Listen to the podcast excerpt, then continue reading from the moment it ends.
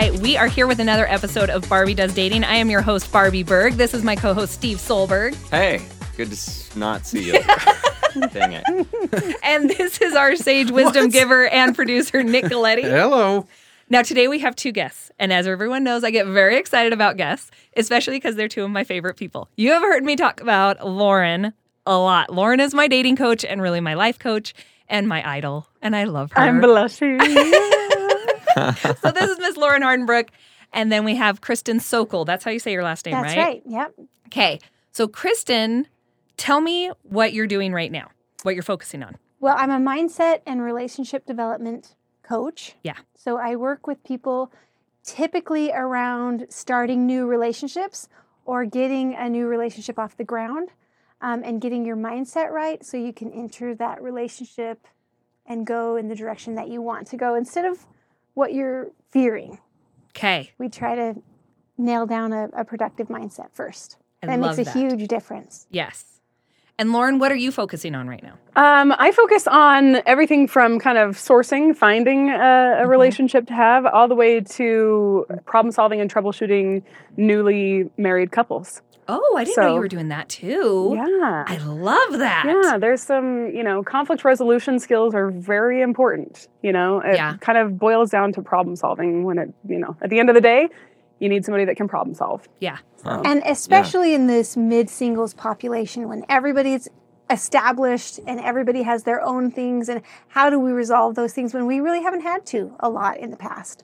So it's especially important in that population. I have heard from a lot of my mid-singles friends that have gotten married. They're like, that first year was the hardest thing I've ever done in my life because they both were so established and in their little lives that bringing someone else in, they were like, this is not what I expected, and I forgot that I have to make agreements and adjustments, and so... Sure, we're all like creatures of habit, and we all have these kind of unwritten scripts in our mind for how our relationships are going to look, and we don't communicate those to our partner, and then we're like, wait, what? You yeah. want me to take out the trash? Poppycock. Poppycock. That's what I would Poppycock. say. Poppycock. You have to say that with a British accent. Really. Poppycock. I'm going to go feed the birds. Apparently I feed them tuppums or whatever. No, you don't feed them toppums. You pay toppums to top feed them. Oh. To feed the birds. I think it's tuppence. Tuppence. tuppence. There we go. You're right. And, I'm, yeah. I'm I'm I'm a British descent. I mean, clearly you know that's the authority. Why I, that's why I know. It's a big deal. But really, I had a client who, after they were first married, they had a huge knockdown dragout fight over whether they were going to keep crunchy or creamy peanut butter in their pantry. Shut your mouth. That was just they couldn't what? believe that the other preferred the other. What? And it was just a huge ordeal. Because you can't own two different types of peanut butter? Well, I mean, this is obvious to us, but when you get into like a heated exchange. Yeah. And, and you're tired and you're cranky and, mm-hmm. you know, and the person has bought the wrong peanut butter. Yeah. Sometimes this is an issue, you know? And your conflict so resolution skills are not great. You don't know how to ask for that in a way that isn't inflammatory to your partner. Mm. That's why these things are important to explore. Right. Yeah. Sometimes it can come across as like, do it right next time. Yeah. And it's over peanut butter. So wow. one of the things that I loved about working with Lauren is when people hear that I work with a dating coach, they're like, oh, so she like brings you men to date? And I'm like, yeah, she just... She did say she does sourcing. She does do sourcing, but she's never done that for me. I, I help you source. Yeah. I mean, I do, I, do some, I do some traditional specialist. matchmaking as well where, where I do find matches mm-hmm. for people. But mm. I, I focus more on helping people find their own matches. Yes. That's what's a lot more affordable. Yeah, traditional matchmaking is, is a little spendy. Yeah. As much as I would like sense. her to parade a line of men in front of me, that, that is... In my mind, it, it looks like they're like in togas or something. Right? I don't know why. Oh, really? Yeah. I'm singing like, Fiddler on the Roof right now. Oh, really? Anybody else? The you second, them, you, the second you mentioned it, I was like... Yeah. Make me a match. Find me a find. Really you fun. know that is that is really interesting though. That is one of the problems that I run into in in my business is that people don't know what to expect when mm-hmm. hiring a dating coach, and I really feel like I could you know have them come into my home and seat them on the floor and be like, let's hold hands and pray, or or like light some candles, and they would be like, okay, oh, this is what yeah. we do. That's like they have no process. expectation, no no running script for for what it's like to hire a dating coach, and they're just like, so what do we do now? I, and now we pray. I've told Barbie this. Like, I meet with a dating coach, mm-hmm. and I said, you know, honestly, if she said, wear a clown nose, I'd be like, okay, oh, and should it be red or how Does long it, do I wear it? Honk? Sequins? Like, yeah. Should yeah. I be a honking? Should I get a flower that squirts? That seems like a good idea. Yeah. I, I'm not clueless, but I'm like Do people go into eager. It that way? Because is it a fair assumption to say that they hit a point of desperation? Not always, but I do think that there is maybe a secret fear in a lot of people that there's something wrong with them. And so there's a little bit of hesitation coming to meet with a dating coach because mm-hmm. they are kind of up against some of their worst fears of maybe finding out that there's either something wrong with them or that they need to settle for a situation that they are terrified of. Like, gotcha. Oh, yes, you do need to marry someone that's mentally ill. Congratulations. Get, you know, like, they're your equal. You know, like, well, and, and rather than call it a moment of desperation, I, I would prefer to call it a moment of motivation. I mean, sure. We, I, obviously, it like sounds that. Cruel. We, well, we stay ambivalent for a long time about what we want and what we're willing to just kind of wait for. But we reach a moment where something breaks, and then all of a sudden you're very motivated to do whatever it takes. And that's when people usually hire a dating coach and, and make a serious, you know, financial and significant time and effort investment into your future. Yeah. Yeah, I think Steve sure. said it was thirsty. They get thirsty. Right? Yeah, that's a good There's way to put it. There's a certain degree of thirsty. mm-hmm. That's correct. It depends. There are certain kinds of thirst that you can get, you know, fulfill on Tinder. But then there are right. Oh, yeah. Right. That's a different kind. That's right. I'm searching for living water. All right. Oh, there we go. That's yeah. what I want to hear. That's what I want to hear. Oh my God. So working with Lauren was definitely an experience because for me it was kind of the same thing. Like, what am I supposed to get? Are they going to parade men out? And it really was more of like, it was like a dating therapist that we were working through the issues that were blocking me from being able to move forward. Granted, I'm still not married, but that does not mean it's a fail on her part. Barbie is still a work in progress. So oh, yeah. we would like to talk today about some of the things that you think are blocking, we're going to say mid-singles just because that's kind of the main people, but we're going to say Should singles. Professional singles or something. Ooh. Professional singles. I don't know. Whatever makes you happier than saying mid-singles, yeah. we I like will call it that. I like yeah. established singles. What type of single are you? Yeah. Mid. What? Halfway. Mid. Yeah. I'm just mid. Let's just go ahead and get started. Like, what do you think are the three or four biggest hurdles or roadblocks that single people are facing right now? Certainly there are a lot of singles that are have maybe had a bad experience or seen a bad experience, maybe up close, maybe a sibling, maybe parents, and are very focused on not having that happen to them. Define bad experience. Um, to what extent do you mean? So they've seen a sister go through a, like a marriage where pornography addiction okay. was very prevalent and it caused a lot of tears and ended up in divorce. Or maybe they've had that experience themselves or, you know, a number of other, you know, okay. abuse. And not, I'm not putting pornography addiction in the category of abuse, but, you know, uh, abuse or... mental health diagnoses. M- mental health issues. There are lots of different things that people have Financial seen that they're like, problems. Okay, but yeah. anything but that. Like, and it be, kind of becomes their boogeyman of like, I'll kind of do anything. I will, I'll marry a pauper as long as I don't have to do that. Or, mm-hmm. you know, it becomes. So there's some trauma. Yes, absolutely. I, I can definitely put myself in that category because I'm a child of divorce, but I was young enough when it happened. And granted, I still have some lingering issues from it, but I don't sit around like, oh, it scares me so bad. But my brother went through a divorce about five years ago, and it scared the crap out of me. It was a horrible divorce. They still have problems with, like, with the kids and blah, blah, blah, and visitation and all this stuff. And it scared the crap out of me. And I'm just like, I don't ever want to have to go through that. And it does. I think about it all the time. So I'm right there. Yeah. Yeah. It's it can be incredibly traumatic. So I find that I have a lot of... I have a lot of clients who are actively trying to make sure that they don't end up in a similar situation, and it ends up really impairing their dating life and frequently ends them up in similar situations if they're willing That's to date interesting. At all. Yeah. Mm-hmm. So a, a big hurdle that, that I see all the time is you enter a dating relationship and the first thing you do is put down on your on the table your list of can'ts and won'ts. Mm-hmm. Right? These are the things you can't do. These are the things I won't do. And guess what's not sexy when you're starting a new relationship? you know, yeah. is, is starting out and say, and there won't be any video game playing. And if you've ever looked at pornography, mm-hmm. and how much education did you say you have? Because I'm going to need at least a master's degree, if not more. And, you know, and they, it's just not, it's not fun.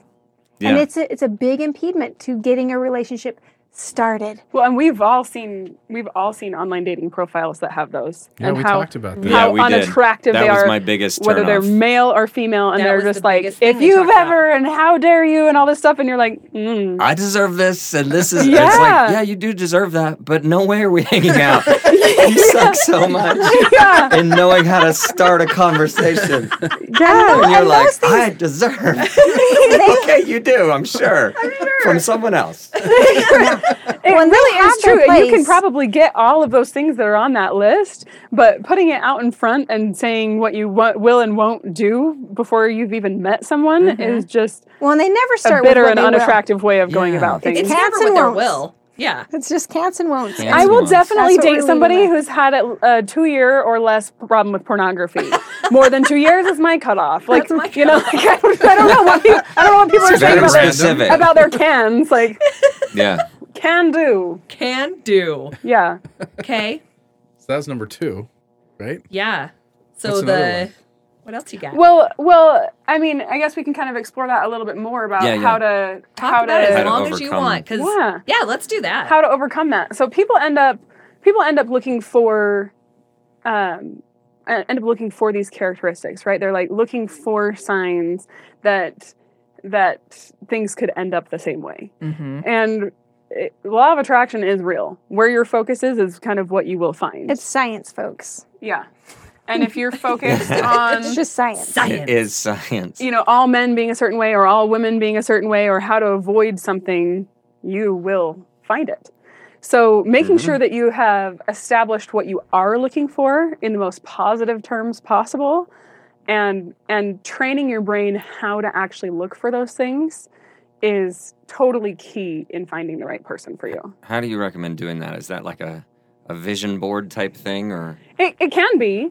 Um, I recommend like a top ten list of what you're looking for, mm-hmm. and I I usually give my clients a two week homework assignment of finding someone, anyone, male, female, married, unmarried, mm-hmm. uh, finding someone with one of those characteristics on it every single day. So that guy has the sense of humor I'm looking for. That right. girl is kind in the way that I'm looking for, and kind of training your brain to look for the things that you want. And and I feel like my hands are starting to sweat when you say that, because like, cause, cause I feel like a lot of girls are like, and he needs to be six foot two and s- so super sultry. So you make a really good point. Yeah. And there's a, a difference between having a top ten list and and ordering off a menu.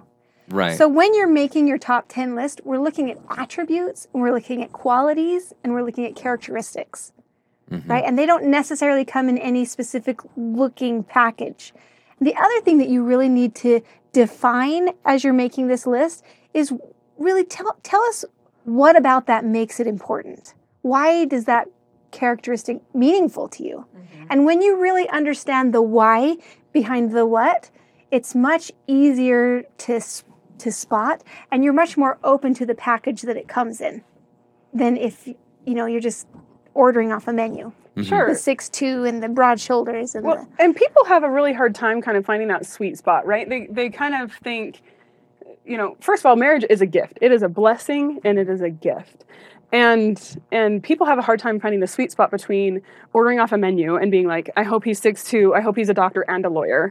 I hope you know, I hope he's independently forever. Wealthy. Yeah. Doctor you know president. I, mean? I hope that he's a doctor president. Um, anyway, you know, there, there's those things. And honestly, like, if I can say this, that's offensive to the Lord who wants to bless us with this gift. That is you looking a gift horse in the mouth and being like, well, I'd really like yeah. to give you this present. You're like, but did you spend two hundred fifty dollars on it? Because if not, return. Does that, there you know, are people like, like that. Absolutely. I know, but I'm just saying that that's the wrong way about going about it. Sure. Whereas, and then there's this there's this other mindset where it's like, oh, I can't ask Heavenly Father for anything, and whatever He gives me, you know, if if it's not quite human and it's a troll and it wanders out from under a bridge, I better just marry it and be grateful, you know. Mm.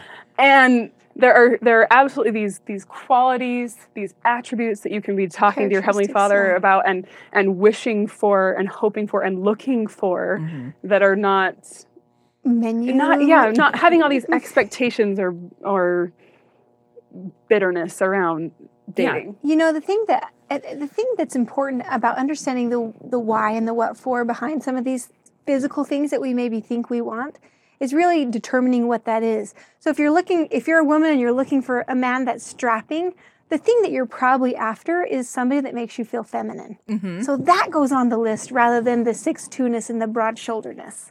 You know, somebody that really makes me feel feminine, that can come in any package. Or somebody that you oh, feel cool. like is masculine, right? Right. I totally put that to that test. You guys probably don't, you know, you can't see me. I'm five eight and I love to wear heels. And Same. I... And so, darling. But it wasn't it wasn't on my list to have somebody that was like really tall. Mm-hmm. I was just I, I had kind of had that same requirement of I want to feel feminine. I want to feel like he's masculine. And I had a dating relationship with a guy that was five five that is probably one of the most masculine men I have ever dated. Yep. And fast forward, we didn't get married, but he married a woman that's six one. No, really? Wow. You know, and they are blissfully happy. Yeah. And, you know, one of my say something inappropriate about No, you're past. Good. Heaven forbid. That's why we get along so well. We say inappropriate things. One of my best friends is actually five eleven, and she's always been a little self-conscious about it, and she's like, I have to be with a guy that's taller than me because he has to make me feel feminine. The guy she ended up marrying is probably barely five seven. And one of the things we talked about was I was like, are you okay with this? And she said, I have to tell you, I feel more protected with him. I never even think about his height because he is so masculine and protects me and makes me feel great. She's like, I never even think about our height difference, even once, because he doesn't care about it. He's like, whatever, my wife's hot. I don't care how tall she is. This is great. Right. So there is, and I just like to bring that up a lot. And that's the sweet spot that she was talking about. Because the thing is, we get focused on these, you know, tall men only. Meanwhile, back at the ranch, all these five eight, five nine guys are parading past you, and they have everything that yep. should be or really truly is on your list, and you don't notice them because you're focused in the wrong area. Yeah. And where you might end up with somebody who's six two, who may lack some of the qualities that you mm-hmm. that actually are important. Mm-hmm. Mm-hmm. Yeah. So. I remember when I first started working with Lauren and some of the other people that were involved in the dating stuff, one of the things they said was how many women came in, and on their search parameters online, it was like, he has to be six four plus. Mm-hmm. And it was like every time. And you guys would have to sit down with them and be like, sorry, explain this to me. And they're like, well, I'm five seven, but I like to wear heels and I need him to be two inches taller than me. And da da da da and all. And this. When we have children, our boys are gonna have to be a certain, so they're factoring all that stuff. Yes, in. And it was just wow. You really have to sit down with them and be like, okay, you're clinical. well, and, well, and so many people. It's normal though. That's like so. That's such a normal conversation. So many people that think that they can day. see people's personalities through their online dating profiles. Oh my gosh, that aren't there. I can't tell you how many clients I've I've been like looking at online dating profiles with, and they've been like. Um, she looks too artistic for me. This is a real conversation. Artistic. She, she looks too artistic for me. She looks like she might take me to an opera and I wouldn't know what to wear. So no. What? Swipe no. These are the things that no, are going through people's minds. I get minds. It because I think when we had our online thing, oh, Steve yeah. and you guys were just swiping through profiles. I'm like, mm-hmm. whoa, whoa, whoa, whoa, wait. Slow Give down. Give it a chance. And you're yeah. like, no, we don't have time. Just going How through many these people things. Have That's Kristen true. And I, you know, gotten married because we swipe, you know, we've reset the parameters on their dating mm-hmm. and actually either swiped right or messaged the person that they had previously rejected. It's like, like the number's big. Yeah. The number's really, really big. Yep. And I believe it. A bunch of my clients have to be like, so I said no to you, but then my dating coach yelled at me and she said that that one picture that you that is creepy of you wasn't actually creepy, and now we're getting you, married. This is a, th- this is a wedding that you're going to like next week. Yeah. This she said no I because it. But it happens that frequently. That frequently. People just feel like they can see these characteristics inside people. They, so, and they can't. And the girl, I knew the girl of the of the. She looks too artistic for me. She's like a bow hunter, you know. Like, like, but an artsy one. She does interpretive dance while she bow hunts. Yes. She painted her bow. Yeah. And now I'm a tree. Yes. She sounds incredible. You just made her. What a cat. Yeah, and these are the. I mean, these types of small mental shifts. Doing something different than you would have done are the the small differences that make the big differences in dating and, well, and increasing your opportunities. And I love Sourcing. that for, for men and women to, to shift Everybody. that, to make that shift Everybody. of uh, when you're talking about characteristics and stuff like that. It helps the man go, oh, they are looking for someone who is uh, masculine or makes them feel feminine or whatever. And, and to think about that rather than going, um, I'm not her guy because I don't have it. I don't have what uh, the, the the clinical stuff that but she see, wants. But see, the dating apps kind of push you into that. They do. Because you have to put your height. You have to put certain mm-hmm. things that are easily searchable for a computer. You can't put yeah. things that are kind of nebulous. What so, is it Steve says? I'm tall enough in person but not online? Yeah. yeah, yeah, I've said that before. yeah. That's a good line. It's true. Yeah. And that's the one of the first conversations that we have is you got to open up your eyes. Kristen has a famous thing for her clients that says, don't ever let the computer make a decision that you can make for yourself. Mm-hmm. Ooh. You know, so don't be putting those parameters. Look. Mm-hmm. And and we always recommend to our clients, like, look at the face of the person. If that person, you have to imagine that person fitting all of your criteria. You know, this girl that's in front of you fitting all of your criteria. She's a wonderful mother. She's got a great testimony and a great rack. You know, like all of the things you want.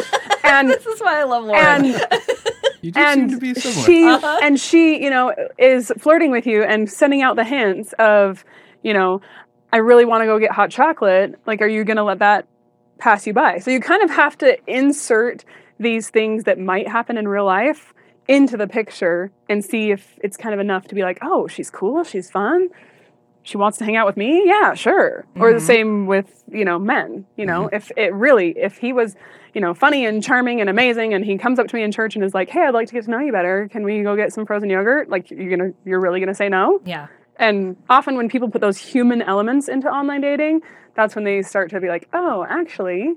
I would go get frozen yogurt with him. I yeah. would well, and get you, hot chocolate. You don't have to have relative certainty that they fit all those long-term goals that you have. What I tell my clients when they're talking about meeting up with somebody for the first time, I really won't even call that a date, is do you think you could be seen in public with this person for thirty minutes or no?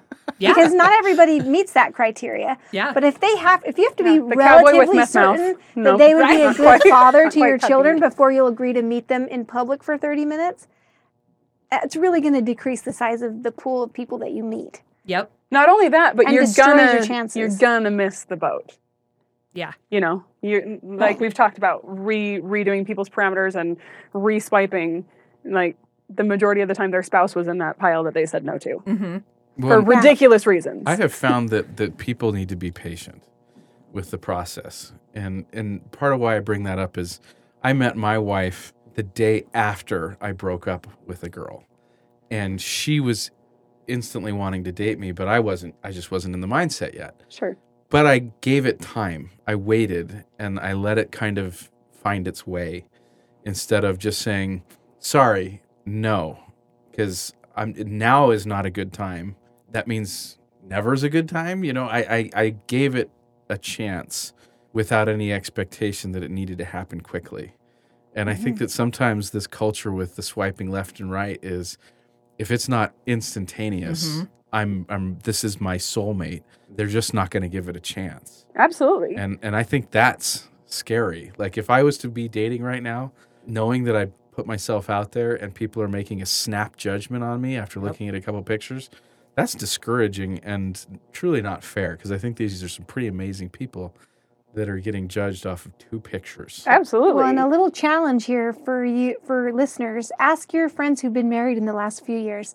Ask them what made the difference. And I almost guarantee that you that they'll say, I opened my eyes, or I, I opened up possibilities that I typically said no to yeah. right. for five minutes. Exactly. And all of a sudden the world opened up to me. Every one of them had an mm-hmm. experience where they're like, okay, fine, I'll try it. And that's the difference that made the difference. Yeah. Well, and I always ask my clients, it's a trick question, and I hate trick questions, but I'll be like, hey, what's the goal of a first date? And they're like, to be yourself. That is the classic answer. You know, mm-hmm. try to be yourself. Blah, blah, blah.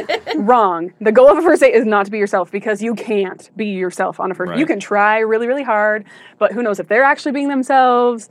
it's the goal of a first date is to get a second date, because that's when you actually have a, maybe an opportunity to get a glimpse of who the other person really Agree. is, and to show a little bit of who you are. So really the goal is to get two or three dates in to be like, okay, you know, is this person even remotely fit what I'm looking for? Yeah. And there's a really great book. Can we talk about the book? About Which getting one? a second date? It's called Have Him at Hello. Oh, that's, oh, that's by, such a good book. Written by Rachel Greenwald. She's a Harvard M B A matchmaker. And she has exit interviewed a thousand men who didn't give the gal a second date, and aggregated all the data that she learned from reasons why they decided not to call again. Yeah. And there's, you know, five or ten reasons. And we all do these behaviors that make him not want to call or her not want to call back. So that's a good read.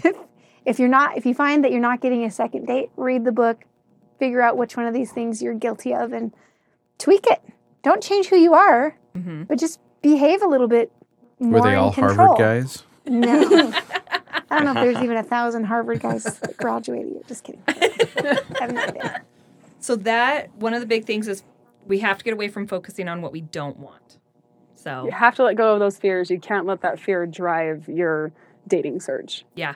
There are a lot of men that are kind of afraid of a lack of sexual attraction in their future spouse. Yes. I don't want a sexless marriage. I don't want a sexless marriage is a is mm-hmm. a big one. And they kind of have an interesting way about going about that, trying to find like, okay, well, I need a super Mormon, really healthy testimony sex kitten. Uh-huh. Where can I get one of those? Like, usually men try to go about finding that by by trying to make sure that they are just like uber attracted to their spouse or their mm-hmm. potential dates. They're just like, I just have to be like level eleven tr- attracted to the people that I'm dating. Sure. And and what unmarried L D S people don't know, because they frequently haven't had long-term sexual relationships, is is that that's not what sustains a long-term sexual relationship. You know, right. I'm I'm in Draper. I got a lot of Lululemon hot Draper moms that yep. come to my office, and they don't know why they're not getting busy with their husbands. And the reason isn't because they're hot. Like, mm-hmm. they, they're smoking. Like, that is not the problem. Usually the problem is is that the second their husband comes in the door, they're like, mm-hmm. and, you know, guess who's not feeling amorous after you've just chewed them out for forty-eight minutes? Yeah. You know, like, they're not like, you know, this is sexy. We should, we should take this to the bedroom. You know? Like, keep so, telling me how so I didn't it really keep the doesn't garage. Matter. Yeah. Yes. Yes, exactly. Yeah. It really doesn't matter how hot she is at that point if she's being a shrew. You know? Yeah. So you know? If we can bring just a, a little element of neuro brain science into this conversation without breaking everybody's brains, inside each one of our brains is a little filter called reticular activating system. And it acts as if you're getting data all the time. Smells and sights and, you know, breezes and all these things, and your brain can't possibly manage all the data, so everything's filtered through this reticular activating system. So whatever you're focused on, your brain's going to point out to you. If that happens to be that you don't, what you're focused on is that you don't want to meet men with a porn problem, guess what your brain's going to point out to you every time it sees it. But instead, if you will say, I'm looking for a man with a healthy sense of humor, or I'm looking for a woman who isn't, who who has, you know, mental health, or who has ambition, or who has drive, then when you see those things, your brain's reticular activating system will point that out to you instead of the thing you don't want. That's why it's so important to know what you want instead of the other way around. And the reticular activating system, let's explain that a little bit. Please. That's, that's, you know, when you think about the last car that you bought and then realize that after you bought that car, you saw it like a thousand times more on the road. And it wasn't because everybody ran out that week and bought a Jeep Cherokee. It's because that's what you're thinking about. That's what you're looking for in the parking lot. And so your brain's like, there it is, there it is, there it is, there it is. And your brain's like trying to filter this information for you in a way that makes sense. And it's not really helpful. You're like, thanks, brain, high five, but I don't care. Like, and, and, but if you're looking for a man it, with a masculine energy mm-hmm. and you're you're going to notice there, it. Yeah. You'll see him all over. And you're yeah. going to stop making it about being six two and being like, ooh, I felt like quite the lady. Mm-hmm. So, but it's, I mean, so I'll bring up something, just a funny story about masculine energy. So I share a house with four different girls, and our landlords are a gay couple, and they are just the greatest, funniest guys. And one of them is like tall and thin and he works for the state. And the other one is, he's shorter. He's probably about five foot five and he's from Poland and he is a professional ballroom dancer. And so you kind of look at him and you do the initial like, oh, he's gay. He's short. He's these things. So obviously he's not going to be masculine. He's not going to be anything. And he comes over to our house one time and I'm like washing the dishes and he's giving me a hard time because I have horrible posture and he's Polish. So he's like, Barbie, why are you standing like that? I don't understand why you would do this with your dishes and why are you standing? And I'm like, oh, sorry, Martin. And he's like, and he's like, well, how do you dance? And I'm like, oh, I don't dance. What are you talking about? And so he grabs me and leads because he knows how to lead. And afterwards. You swooned. Oh, like, holy crap. Oh. It was like fanning myself after. And I was like, that is a man. It was. He had, he, it was so masculine to just be taken. And he's like, I will lead you. I will make you look beautiful. I will do these things because that is what I'm supposed to do as a man. And I'm like, I do not care that this little five foot five gay man is gay. It was like, that's a man. Right. And I did. I swooned. Later on, Barbie's like, dear diary. Can't I don't know why she's on Farmers Only. Hey! She's, she's looking for that. I like men. I am not on anything right I now. I know, I know. I am taking a tiny little break. No, she needs to be on Ballroom Dancers only. No, that's goodness, right. No, because I can't Gay dance. Gay Ballroom Dancers. No, I can't dance unless like Isn't step touch. Isn't that just the same as Ballroom that Dancers only? That might be the same thing. Yeah. That might be redundant. Tell us more about what you can't do. There are things I know Burn. I can't do because I've done stuff. them enough in my life that I'm like, I have tried that many times. Now what was I'm, the next one? There was a, there was a list have? you had there. Um, oh, I wanted to talk about, you brought up anxiety and its role in dating. Okay, so anxiety has uh, a role in dating with everyone. Um, Are we, we talking we, clinical anxiety? No, we've talked, no, we're not talking okay. about I mean, we we're can. We're talking to both. the well here. We're okay. talking, yeah. If you have we clinical can talk about anxiety, both. You should be talking to your doctor and your psychiatrist um. about this stuff. Yeah. Uh, but I, I do think that clinical anxiety is much more prevalent these days. But, um...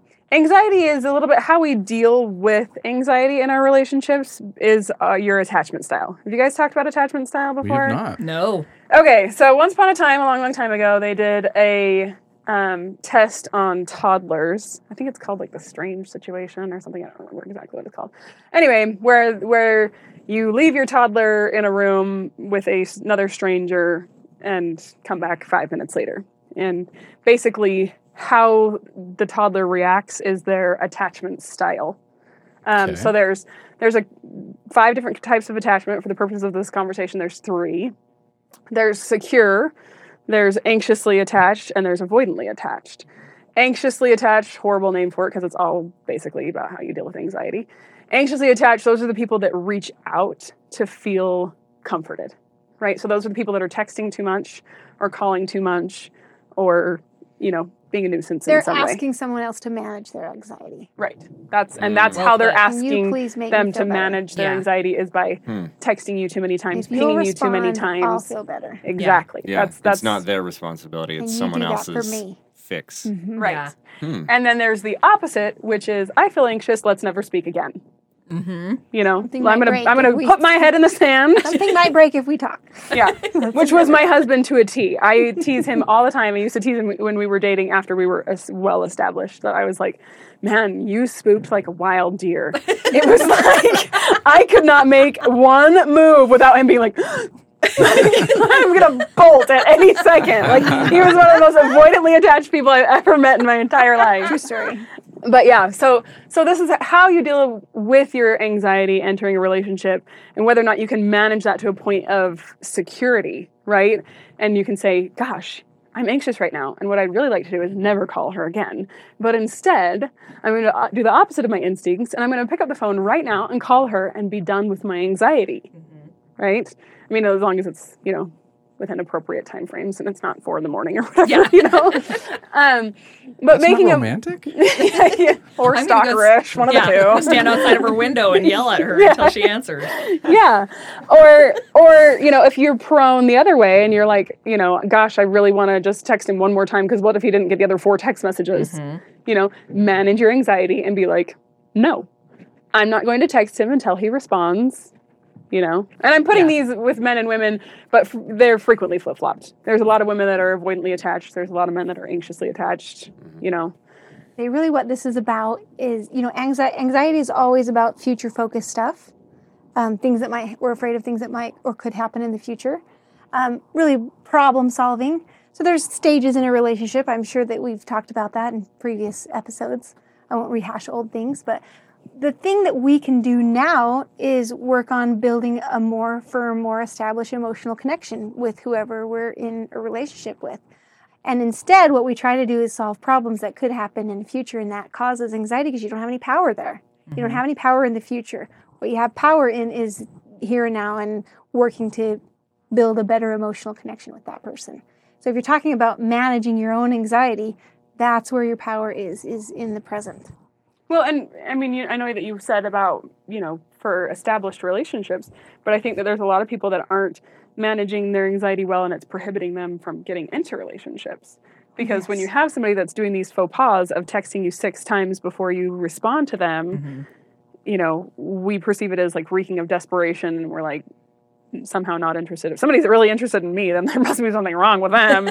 Let's exclude them from the dating pool, you know. Like, hmm. um, you know. So I, I think managing managing your your anxiety will also help you get into the right relationships. Mm-hmm. There were three things you mentioned. Yeah, I think you only said two. What yeah, I guess it was in the study. In the study, the study had a baby that was.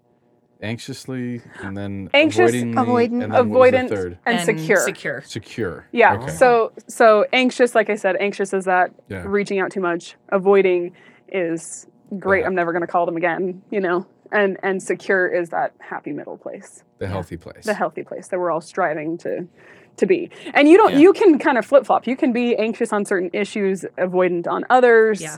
You know, but people do generally have a strategy for dating that is. One of those. Got it. You know, and in conversations that I've had with clients, even just awareness that they, what they're really doing is asking someone else to manage their anxiety is huge. So just stop and think about that for a minute. Why do I want this? Because I'm feeling so anxious. Actually, I really don't need him or her to manage my anxiety. I'll just deal with it. And I'll mm-hmm. sit with it for an hour or three hours or for three days. And I'm capable of it. You know, it's very empowering to realize and to take charge of what you're doing rather than trying to pawn it off on somebody else, especially if that person has proved that they're reliably bad at doing it. Not only that, but it's it's a dangerous game to be asking people you don't know to manage your anxiety, mm-hmm. right? That's going to make you really anxious. Yeah. Mm-hmm. If you're yes. like, mm-hmm. hey, stranger. Let's make this weirder. yeah. And bump it up. I, I think it's I'd cool like to, to be in a full-on oh panic cry by the end of the day. Like, how can we make that happen? It's the best way it. to meet people. Vulnerability. Panic cry. Panic cry. Ugly cry in the bathroom. That's right. Yeah. But women want to be rescued, you said. Oh, my goodness. But not, oh, my gosh. Stop twisting my words. Stop it. Funny. But I like that you admitted that uh, that it is, there's nobody who's born and they're like, well, I'm just the the I'm third secure. baby. Yeah, I'm a secure baby. And that's how I am always. I'm just going to react to this perfectly every time. Every yeah. It's, it's a work time. in progress, and you get to that place, right? And you work for it, and you manage it mm-hmm. to, to be secured. It just takes a little bit of effort and work. What are some tricks that you do to to help that, like the, the effort and work? What does that look like? Oh, I'm so glad you asked. You want to go first? I, I just finished a graduate program at the University of Texas in executive coaching, and I've applied those executive, you know, lear, executive coach learnings to my business, which is mindset and relationship development. And I have I learned all kinds of Um, coaching models and um, metaphors, and I've cobbled together something that I think is really useful, and I call it the the STEAR model, S T E A R. Okay. Okay. So this is some work that you can do. So just like you all have a car, right? And you put gas in your car, and you maintain the car, and you change the tires, even though it's hellishly expensive mm-hmm. to do that, and you get it out on the road. And despite all the maintenance that you've done, you still have to steer that car when you're driving down the road, or it ends up in the ditch, mm-hmm. right? And the same thing is true with your thoughts. So we often blame our situations or our lives being good or bad. You know, I was born into this, or, you know, I'm working this job and my boss is terrible and it's such a bad situation that I'm in. But really, it's your thoughts that make something good or bad. So S is for situation, T is for thoughts. And that's where we add meanings to our situations. So our situations are actually neutral. That's why you can have two people who work for the same boss, and one of them thinks it's the world's best boss and the other one thinks they're a psycho, mm-hmm. right? Because we're adding different meaning in the things that we're thinking. Yeah. So the things that you think are generating your emotions, and that's what the E is for, right? So your thoughts and your emotions are best, best, best friends, and they never go anywhere without each other. And your emotions are the fuel for your actions. That's why if you're feeling helpless, if you're feeling despair, if you're feeling despondent, your actions are very different than if you're feeling optimistic or curious.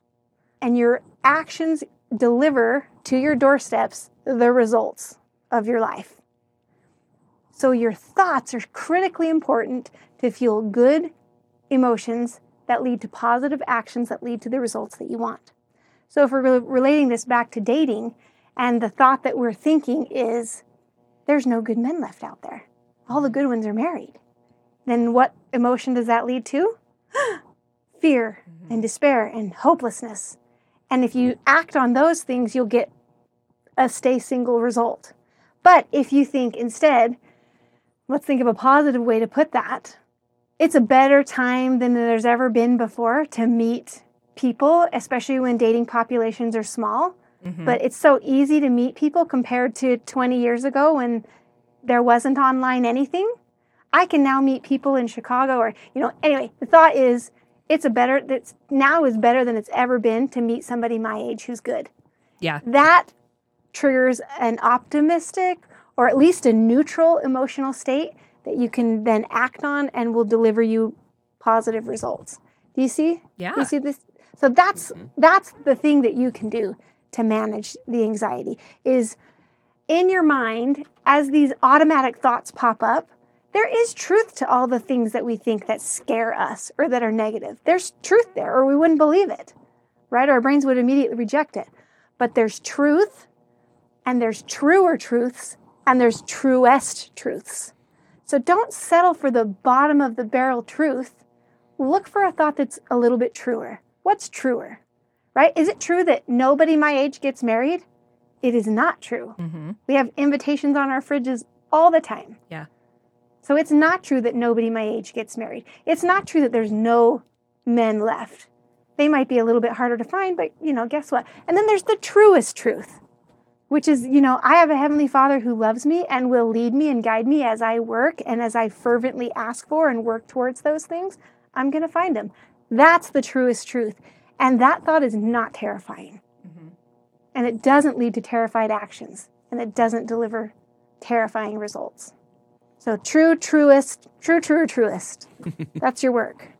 Do you guys see why I love them? Like, That's I just awesome. love them so yeah. much. Like, I'm just sitting here. I'm like, my little heart's so happy. Oh. Um, Barbie's the best to have around because she's like your yes, own personal you like cheerleader.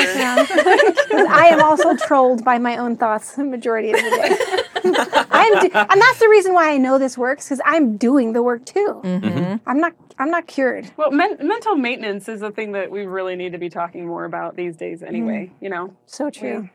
We, there's a quote, I read it somewhere, that we were, you know, taking our cars into the shop more than we were taking ourselves into the shop, mm-hmm. you know? And, that's good. You know, doing a little doing a little self-care, a little mental maintenance is a great thing to do. We all need to be in a twelve-step program. yeah. Well, and it's not like you have to be perfect at this by the time you're married. Like, you no. don't have to wait to get engaged. It never You have ends. to do it yeah. forever. How's that for hopefulness? Yeah. So there's the, the It's like reading the scriptures. The prophet's right. not like, I'm done. I have achieved. I've read it once. you know, like, like, I did it. Yeah, like, congratulations me. Yeah, no, this is... So you keep going. So, like, I think sometimes single people think that they're they're waiting for this imaginary mm-hmm. goal that everything's going to be okay and then we can get married. Yep. And it's like, no, you just... You need to be at a point where you're willing to work together long enough to be married. But yeah. everybody's got to constantly keep working and doing all this stuff that they were talking about. Yep. Yeah, that was that was a big fear for my husband. He was worried that he was like in the lowest point of his life with the least amount of effort that he was putting into his religion and things like that. And mm-hmm. he just didn't feel very, you know, worthy of, of a, such an amazing situation to come his way. And had to just be like, well, listen, this is all, this is all problem solving, right? Yeah. Let's just solve the problem and, and, and move forward. And, you know, yeah. I'm happy to say I make him blissfully happy. You guys are, they are actually so blissfully happy that if I didn't love them both so much, I would probably hate them a little hate bit. them a little bit. Yeah. Yeah. yeah. They're easy to hate. Yeah. Well, I kind of want to wrap it up just a little bit, but I want to talk about one of the things that these two amazing women are offering in January. So let's talk dun, about dun, your little dun. event. You want me to go? Yeah. So Lauren and I have worked side by side for years. Mm-hmm. And one of the things Many that we moons. have... Many moons.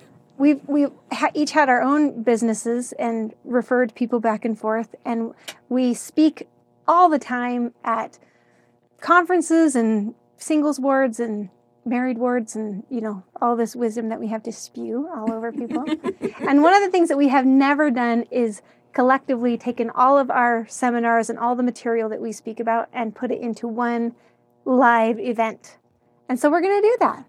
And it's going to be January twenty-sixth and twenty-fifth and twenty-sixth at the Little America. Um, I think we in have... Salt Lake. Yeah, yeah, here in Salt in Lake. In Salt Lake City. We're going to spend Friday evening together, so after work, don't have to take a day off. After work, come together, we'll have some mocktails, we'll share our stories. It's going to be like-minded. This is a women-only event, so sorry. We may do that. I have a feeling we'll they'll do, put together. Your calendar, just hang out outside the event. What's up, ladies? Off, man. I've been steering pretty good. So good. You're hired. You're hired. Oh. I have so a feeling you guys will do a male one. We will be doing a men's only event mm-hmm. as well, but, but we're starting it's, here. It's it's better for us to separate the sexes for this kind of beginning courses. Correct. Otherwise, otherwise you kind of have like what you were talking about, where the, then they're like, crap, now she knows all of my strategies. I really like to ask her out, but now she knows exactly my game. Oh, that's funny.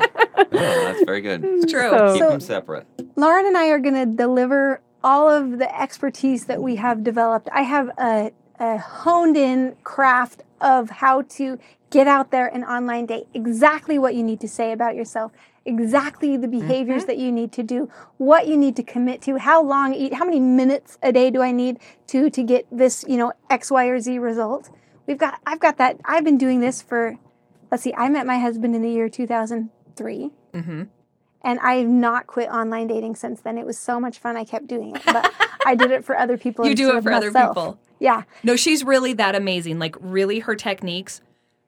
Well, they really work. They really I mean, work. I don't know how many matches I've had, but it's yeah. If dozens. we can, if we can toot our own horns, we just we do have fat stacks I mean, of wedding announcements and yeah. high yes. five us. So yeah, yeah, yeah. I'll show you it's my fun. album sometime. Yeah. Anyway, so we're gonna dial all that stuff in. It's gonna be a lot about mindset.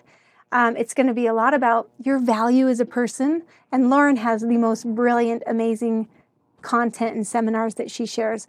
And you're going to walk away and know that you are perfect the way that you are. Mm-hmm. And you're going to know what behaviors you're going to target. And we're going to talk about strengthening your strengths and letting your weaknesses kind of go. And we're going to talk about flirting techniques. Oh, good. This girl's got them. That is great. Lauren, this girl's got them by the Lauren has sick full. flirting skills. I like, do. Flirting she skills. She really I does. Do. Yeah. Like, and we're gonna eat some good food. Yeah. And we're gonna yeah. and It'll we're gonna we're gonna get we're gonna have photography. So mm-hmm. it's gonna include you're gonna and walk away with beautiful photos. And most important, if you do what I, if you do what we say, like, how? What's our success rate for people that actually do the things that we tell them to do? one hundred percent. Yeah. I love that. I love hearing that. Mm-hmm. That's really cool. Yeah, one hundred percent. So, one hundred percent. Now, my favorite part... pretty solid. Yeah. It is solid. I don't think Not everybody better. is ready or wants to, mm-hmm. and so our actual statistics are probably lower than that because not everybody... But everyone who shows up and says, show me. Yep. And well, they yeah, actually do it. Some people you have to go, you're not ready to work right now. Yeah. yeah. You need to get out of prison first. yeah, exactly. It is really hard to find. Wait for the restraining it's order. Right, to it's hard yeah. to find the right woman when you're in a men's prison. When you're in a men's penitentiary. You know, yeah. It's, that makes it's it harder. It's been done. It has been done. Pen pals, man. Also, online. Yeah. The, the, the, the, the, well, there was a the famous, virtues of online. Oh, I'm still in prison. I'm sorry. Yeah. Back in the, I thought of prison remember, too. Remember a few years ago that that woman like snuck the saw in. Those two inmates escaped. Sweat and. Oh, I don't remember. I don't know. That. All I know is Making a Murderer, Stephen Avery, the guy that's been in prison, has been married like three times, oh. and I'm over here like, oh yeah, get a cat. Where, no. where there's a will, there's a way. But anyway, that's what our seminar is going to be about. Now, awesome. yeah. Isn't there one other part to it that you told me that you are going to be doing follow up? Oh yeah, so that's my will, favorite part. It will include so after the sessions, the, our weekend session is over. Everybody will be scheduled for photography. A few weeks after that, we're going to have a follow-up group session where we come back together and say, I've done some of the homework, here's what I've learned, here's the what victories that I've had, on. and yeah. here's some of the the barriers that I'm still facing. What mm. are you doing? We're going to come together, we'll problem solve those, and then there'll be an individual follow-up session after that as well. That is, that when you called and told me about this, I'm like, everything sounds great, but then when you followed up with that, that is something that most conferences in any field do not offer. Mm-hmm. That you walk out that day and they're like, good luck to you. On your own. Yeah, and that is it. So when you said we're going to follow up, I'm like, oh my gosh, this is going to work. And one more point of added value, we're going to create a closed Facebook group for the members of that cohort only mm-hmm. that you will keep forever. We'll administrate it, but it's really just for um, for the members of the group to cheerlead each other, to support one another, and yeah. to build new friendships. I, I see this as a real opportunity to build new friendships. And as you know, you're either going to meet somebody online or it's going to be a friend of your friend. So the more new friendships you can build, that bodes well for your for your Absolutely. relationship. Where do people well. go to get information about this? What is the best way? Do you because I am going to put a link to both of your websites and everything. Do you want them to contact you there? I think give them the business phone number as well. Yeah. So my number is eight zero one, eight zero nine, nine three six two. If you text me and tell me you're interested in the Rise Retreat for Women, okay. um, I'll text back. We'll set up a time to talk. I'll give you more details. You can tell me your story. I'll tell you if you, it's if you're going to be a good fit. Yeah. Um, if you're ready for it, um, it's an investment, so it's not going to be for everybody, but it is for those who are ready. So I'd love to just have an opportunity to chat for a few minutes and really make sure that this is the right thing for you. And they're not going to talk about the prices online right now, but. Kristen called me and talked me through everything, and in my head, I'm like, this is going to be two thousand dollars. It's, it's going to be this. It's super affordable. It is extremely affordable for everything that you're getting. So they will talk to you about that. But I will make sure to put a link to both of their sites. I'll put her phone number on there. We will make sure that you guys can get in touch. But I cannot say enough amazing things about these women. I freaking adore these women so much. It's true. Like, you have changed my life in ways that you would never even imagine. And so, like, they've helped me get to where I am now, which isn't not exactly where I want to be, but I we're in a murder room with a bunch of people. Oh, but come on. No, I'm kidding. Yeah, Barbie's a huge success. I am not a huge success. We're all big fans of Barbie as well. That's as right. much as she cheerleads everybody. We, we love Barbie. In. Yeah. Mm-hmm. That's that's why people love being around Barbies, because she makes you feel amazing. That's right. Yeah. It's a very selfish motivation. We're like, I want to feel awesome. Who should I call? Barbie. I'm like, did I mention you're pretty? Let me Here. just talk to you about this. Yeah. You guys are very sweet. So we will go ahead and wrap it up there. Um, I also, though, will put your guys' information on here because they are both in- available for individual sessions, things like that. They have different packages that you can do. I cannot stress enough what a game changer they are for everyone that has ever met them. So, and they're hot and wonderful and just love ya. True story. Hot and wonderful. Yeah. Okay, thank you guys for tuning in. We will talk to you on the next episode. Bye. Thanks, Barbie. Yeah.